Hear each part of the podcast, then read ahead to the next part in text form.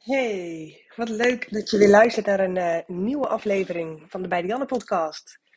Eh, dit keer niet in de auto, ik zit even uh, aan de keukentafel. Ik heb eh, net de jongste lekker op bed gelegd en ik wilde heel graag nog eventjes een korte eh, podcast opnemen. Omdat ik, ehm, ja, ik wilde weer heel eventjes iets met je delen. Dus ik heb geen idee of dat er zometeen nog wat kinderen de keuken binnenvallen. Of eh, geen idee hoeveel rust ik heb om deze podcast even op te nemen.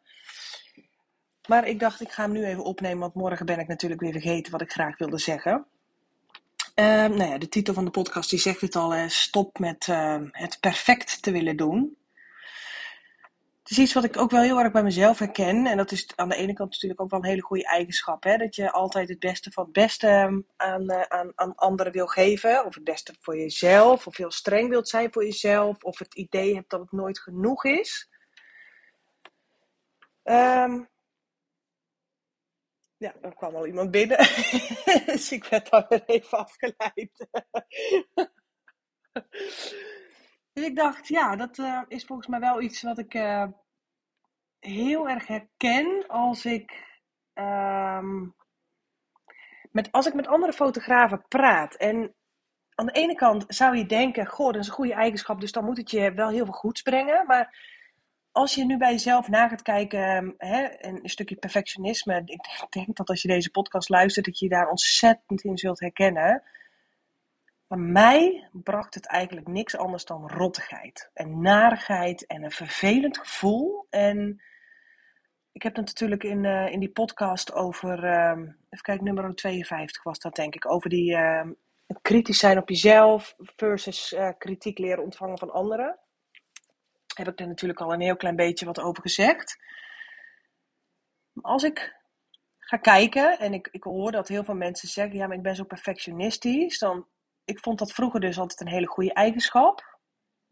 Maar als ik mensen dat nu hoor zeggen, dan denk ik: ah, dat vind ik wel heel sneu. Want het is echt geen fijne eigenschap. Perfectionisme is geen fijne eigenschap. En wat mij betreft, vind ik, ik heb er natuurlijk ook uh, nog steeds, steekt hij bij mij wel eens de kop op, is het geen eigenschap waar ik trots op ben. Terwijl we, ja, hè, misschien stiekem er wel een beetje trots op zijn. En misschien is dat stiekem wel de reden waarom we zo lang vasthouden aan dat stukje perfectionisme. Hè, want dat is natuurlijk gewoon, uh, vroeger uh, is dat verteld dat dat goed is. Hè, want dan streef je altijd naar het beste. En dan uh, wil je altijd net even wat meer geven dan nodig is. En het is niet gauw goed, waardoor je lat telkens weer hoger legt en je, je product of je dienst of je whatever altijd weer verbetert. En ja, weet je, als je het op die manier gaat kijken, dan lijkt perfectionisme natuurlijk een hele mooie eigenschap.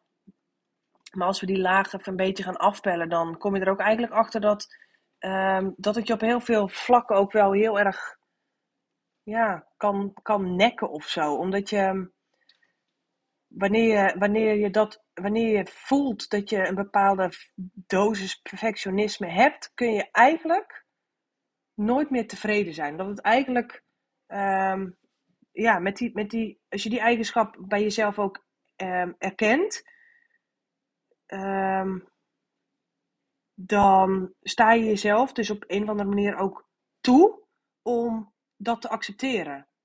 Waardoor als je bijvoorbeeld een, een fijne werkdag achter de rug hebt, of een fotoshoot hebt gehad, of weet ik veel wat, en altijd maar denkt, nou ja, had wel beter gekund, of ah nee, ik baal hiervan, of ah nee, ik baal daarvan, uh, zul je dus gewoon niet zo heel snel een voldaan gevoel gaan krijgen met waar je op dat moment mee bezig bent geweest.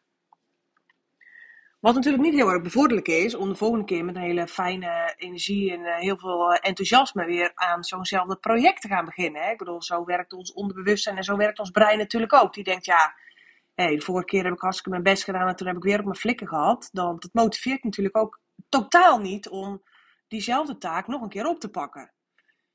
En dat bedoel ik met dat perfectionisme. Je op een gegeven moment wel echt wel degelijk kan gaan nekken. Omdat je op die manier alle taken en alle dingetje waar je mee bezig bent. En dat kan vanaf simpel uh, in, in een kwartiertijd je hele huis willen stofzuigen. Of kantoor opgaan met een to-do-list en denken van goh, uh, dit, dit moet af. En hè, je kunt eigenlijk op het moment dat jij perfectionistisch bent, is eigenlijk alles gedoemd om te falen. Omdat je je lat zo hoog legt. En dat is ook een dat voelt heel veilig. Hè? Want ergens weten wij ook wel met ons hoofd dat het nergens op slaat. Maar dat is een beetje hoe ons hoofd werkt. Voor 5% denken we na. En voor 95% gebeurt alles op de automatische piloot. En dat is ook meteen het gevaar dat dat perfectionisme op die automatische piloot plaatsvindt. En dat wij met ons hoofd wel kunnen zeggen: nee, joh, weet je, hè, ik heb een fotoshoot gehad en ik heb, gewoon, ik heb gewoon gegeven wat ik kon geven. En ik ben gewoon tevreden met het eindresultaat.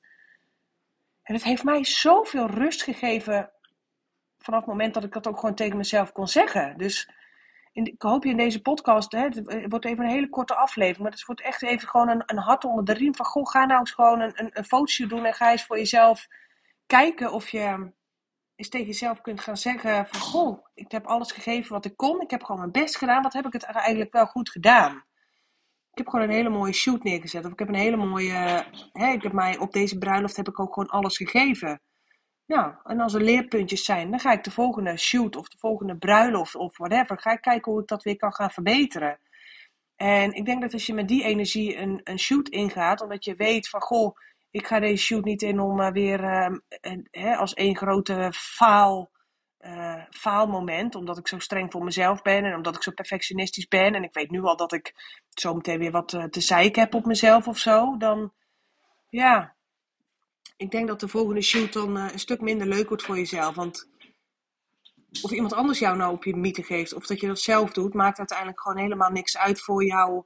Onbewust neem je die, die, die kritiek en die, um, die opmerkingen neem je wel gewoon heel erg mee. En dat gaat gewoon heel erg demotiveren. En vroeg of laat, uh, ja, denk ik dat het je gewoon gaat nekken. Dus weet je, als jij eh, trots bent op, die, op de eigenschap perfectionisme, ga dan eens voor jezelf opschrijven wat het je gebracht heeft, maar ook wat het je, waarin het je bijvoorbeeld heel erg tegen kan houden. Bijvoorbeeld door wel gewoon tijdens een shoot gewoon lol te hebben en gewoon lekker je ding te doen. En ja, hè, 80% is ook goed genoeg. Ik zie die, die, die 80% is ook goed genoeg, zie ik wel uh, heel vaak voorbij komen. Dat mag, mag ik ook voor mezelf wel eens als ik uh, tijdens een fotoshoot denk van, goh, we gaan gewoon weer eens even 120% geven. Maar misschien is jouw 80% al wel 120% voor iemand anders. Snap je? Dus als jij denkt, ik wil 100% of 120% van, van waar mijn grens ligt, wil ik 100% gaan geven, dan denk ik dat dat altijd een beetje een, um, een limiet zonder boundaries is. Dat je nooit, dat ga je nooit halen. Dus als jij voor jezelf gewoon zegt van oké, dit is voor mij 100%, laat ik voor deze shoot of deze bruiloft of deze welke opdracht dat je ook kan doen, eens kijken of 80% ook goed genoeg is.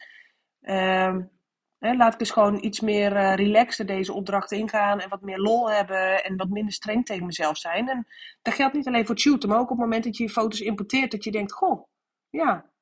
Dat is ook de reden waarom als ik een bruiloft heb gefotografeerd, dat ik die op maandag meteen al ga selecteren. Omdat ik natuurlijk thuis kom met 8000 beelden waarvan de 7500, nee oké, okay, 7000 gewoon waardeloos zijn.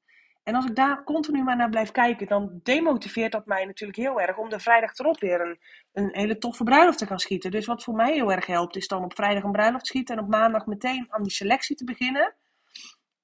Omdat daarmee mijn 500 allerbeste knalplaten overblijven. En dat motiveert mij op zo'n. De, de volgende bruiloft weer veel meer. Omdat ik uh, echt gewoon heb gekeken van, goh, ik kan ook na een bruiloft echt wel eens thuiskomen dat ik denk, nou, was dit het nou? Maar als je dan op een gegeven moment jouw 500 mooiste platen van zo'n bruiloft naast elkaar, naast elkaar ziet staan, dan ga je er toch wel weer heel anders tegen aankijken. Omdat al die, die crap-platen allemaal, uh, huppakee, die uh, vink je weg in Photomechanic of Lightroom, uh, net wat je gebruikt. Waardoor je 500 beste foto's gewoon overblijven. Ja, dat doet gewoon wel iets met je zelfvertrouwen en met hoe jij naar zo'n reportage kijkt. En dus ook hoe jij de week daarna weer een nieuwe bruiloft gaat schieten. Dus dat, ja, dus dat werkt voor mij met een fotoshoot ook wel heel erg fijn. Door gewoon meteen, boem, aan die selectie te gaan werken. Eerst gewoon alles wat, wat, wat mislukt is, gewoon weggooien. Hoef ik ook niet meer te zien. Nou ja, tenzij je daar nog even rustig doorheen wil lopen om te kijken van, goh, hoe kan ik dit de volgende keer verbeteren? Hè, dat is goed, maar niet jezelf op je kop gaan lopen geven van, uh, dit, en dit, heb je, dit heb je fout gedaan of... Uh, ik bedoel, de tijd kun je niet meer terugdraaien. Het enige wat je kunt doen is gewoon gaan kijken van, goh, hoe kan ik het de volgende shoot beter gaan doen? En ik merk dat ook wel heel erg bij cursisten, maar ook bij, bij uh, stagiaires of um, ja, cursisten die, die, die ik in mijn workshops heb, heb en cursisten die mijn vriend in zijn workshop heeft.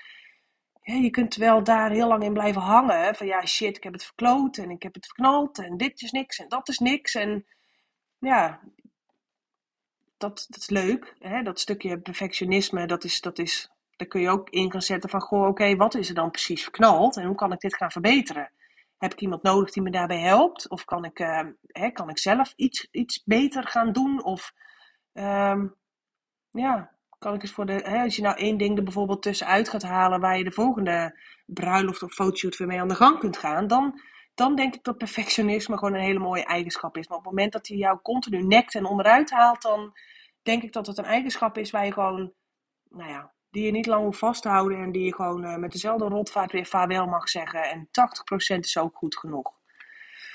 Dus ik hoop uh, dat als je volgende keer terugkomt van een fotoshoot of een bruiloft of zo, dat je wat, um, nou, wat minder streng voor jezelf bent. Dat je denkt, goh, ik, uh, ik heb gewoon weer gedaan wat ik kon. En tenzij je hele stomme fouten hebt gemaakt. Hè. Maar ik denk dat je zelf ook wel gewoon rationeel kunt nadenken en weet wanneer je uh, een stomme fout hebt gemaakt die gewoon op, op, op een bepaald niveau in de fotografie wel te voorkomen valt. Of dat je denkt van, goh, oké, nou ja, laat ik eens kijken hoe dat ik dit uh, de volgende keer beter kan gaan doen of zo. Zodat je um, op het moment dat je terugkomt van die fotoshoot ook gewoon weer zin hebt om die volgende fotoshoot te gaan doen. En om die volgende bruiloft te gaan fotograferen. En dat, uh, ja, werkt een stuk gemotiveerder dan jezelf na elke opdracht of uh, na elke uh, fotoshoot gewoon elke keer finaal onderuit halen. Omdat jij vindt dat je zo perfectionistisch bent. Dus op het moment dat je merkt dat je, ja, dat je heel perfectionistisch bent, stop dan ook gewoon lekker met dit tegen jezelf te zeggen. En ga gewoon eens kijken van, goh, ik, uh, misschien is 80% voor mij ook wel goed genoeg. Ja, als het je niks, niks brengt en